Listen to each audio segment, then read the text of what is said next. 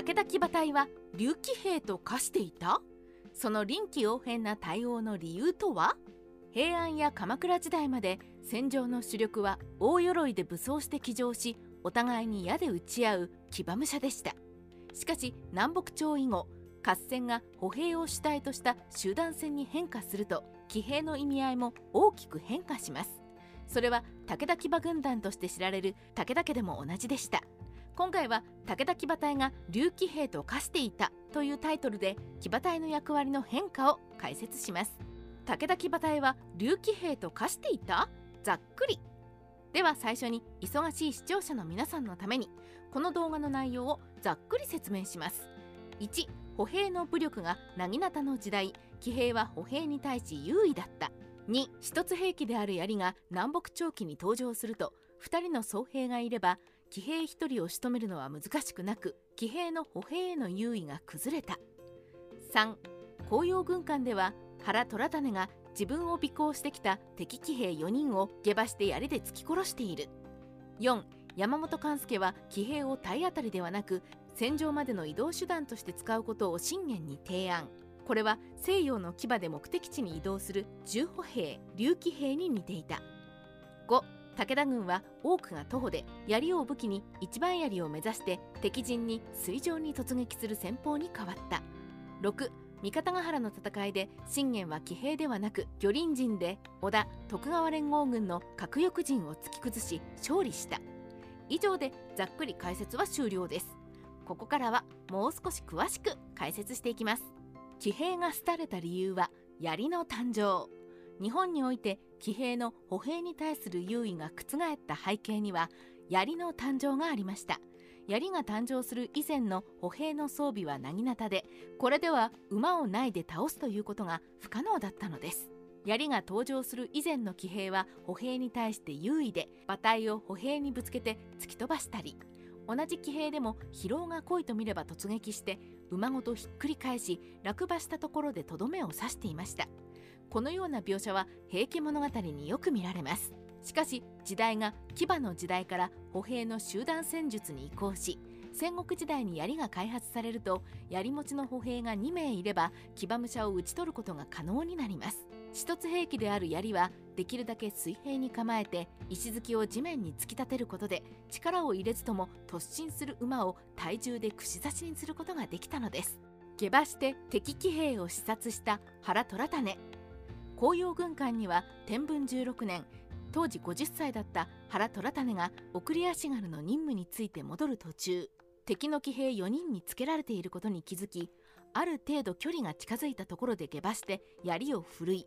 騎兵4人を突き殺したと記録されています。原虎種は馬上で槍を振るうより地面に降りて足場の硬いところで槍を振るうことを選び同時にたった1人の原虎種に4人の騎兵はなすすべがなかったことがわかります。騎兵をある程度離れた場所から突き殺せる槍の誕生は歩兵に優位した騎兵の存在価値を低下させていました。機動力としての騎兵。1人の原虎種に対して4人の騎兵が視察されたぐらいなので足軽総隊が整列して槍を構えて槍襖を作るともはや危険を冒してまでこれに挑みかかろうとする騎兵はいませんでした。戦国時代後期に鉄砲が普及すると騎兵の天敵は鉄砲足軽となり僧兵の役割は低下しますがそれでも騎兵の突撃を回避する抑止力としては活用されます。この状況では騎兵に突撃兵器としての役割を期待することはできなくなりました。そして突撃ができないなら徒歩よりははるかに速い機動力を生かして戦場にいち早く兵士を到着させ馬を鉄砲の弾が届かない位置まで下げる方法が考案されます。これが騎馬の竜騎兵化だったのです。山本勘助武田騎馬隊竜騎兵化を提案。山賀祖公の武家全書によると天文12年1543年以降武田家に侍大将として迎えられていた山本勘助が馬を退かせ馬を遠ざけることを信玄に提案しこれを採用した武田軍は武よりも有利に戦えるようになったといいます。この頃から武田家では武者も足軽大将も戦場間近になると下馬して口取りの中間に馬を預けて弾が飛んでこない後方に退却させ自分たちは槍を振るって敵陣に突撃していったわけです。徒歩になった武田の将兵は何よりも一番槍を狙いました。誰よりも先に敵陣に入り名のある将の首を取る。それが一番の恩賞として称えられたからです。そして巧妙と野心に満ちた勇敢な武者が敵陣を突き破って背後に回り込むと包囲殲滅を恐れた敵兵は浮き足立ち改装してしまうことが多くありました。武田氏と違い周辺の大名は騎馬武者と足軽が混在していたので武田家は一番槍を上げることで連戦連勝できたということでしょう。しかしもちろん武も武田家を真似て馬を後方に下げるようになり関東の戦場では馬があまり戦場にいないというのが当たり前になっていきました。三方ヶ原で騎兵を使わない信玄。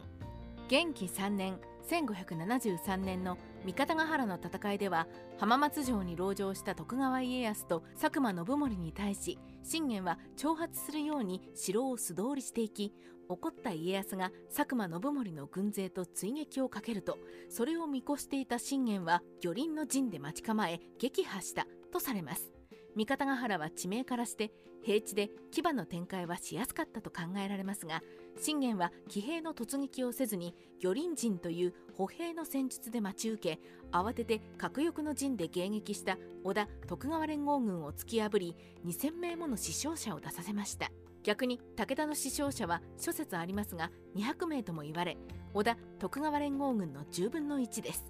この時には包囲殲滅に近い状態が発生したのではないかと推測します。信玄は騎兵の突撃を捨て機動力のみを使うことで逆に騎兵と歩兵が混合する敵よりも合戦において優位に立ったのです。武田騎馬軍団の首領が騎兵の突撃を捨て逆に勝利をつかんだとは皮肉な感じですね。日本史ライターカワウソの独り言槍足軽に圧倒された騎兵ですが騎兵による戦場の蹂躙はゼロになったわけではありません。騎兵の天敵である槍足軽が崩れたり鉄砲足軽がチリチリになるとそこに馬を突撃させてさらに敵を混乱に陥れることはありました。それらの判断は臨機応変になされ状況によって騎兵の出番はあったりなかったりしたのです。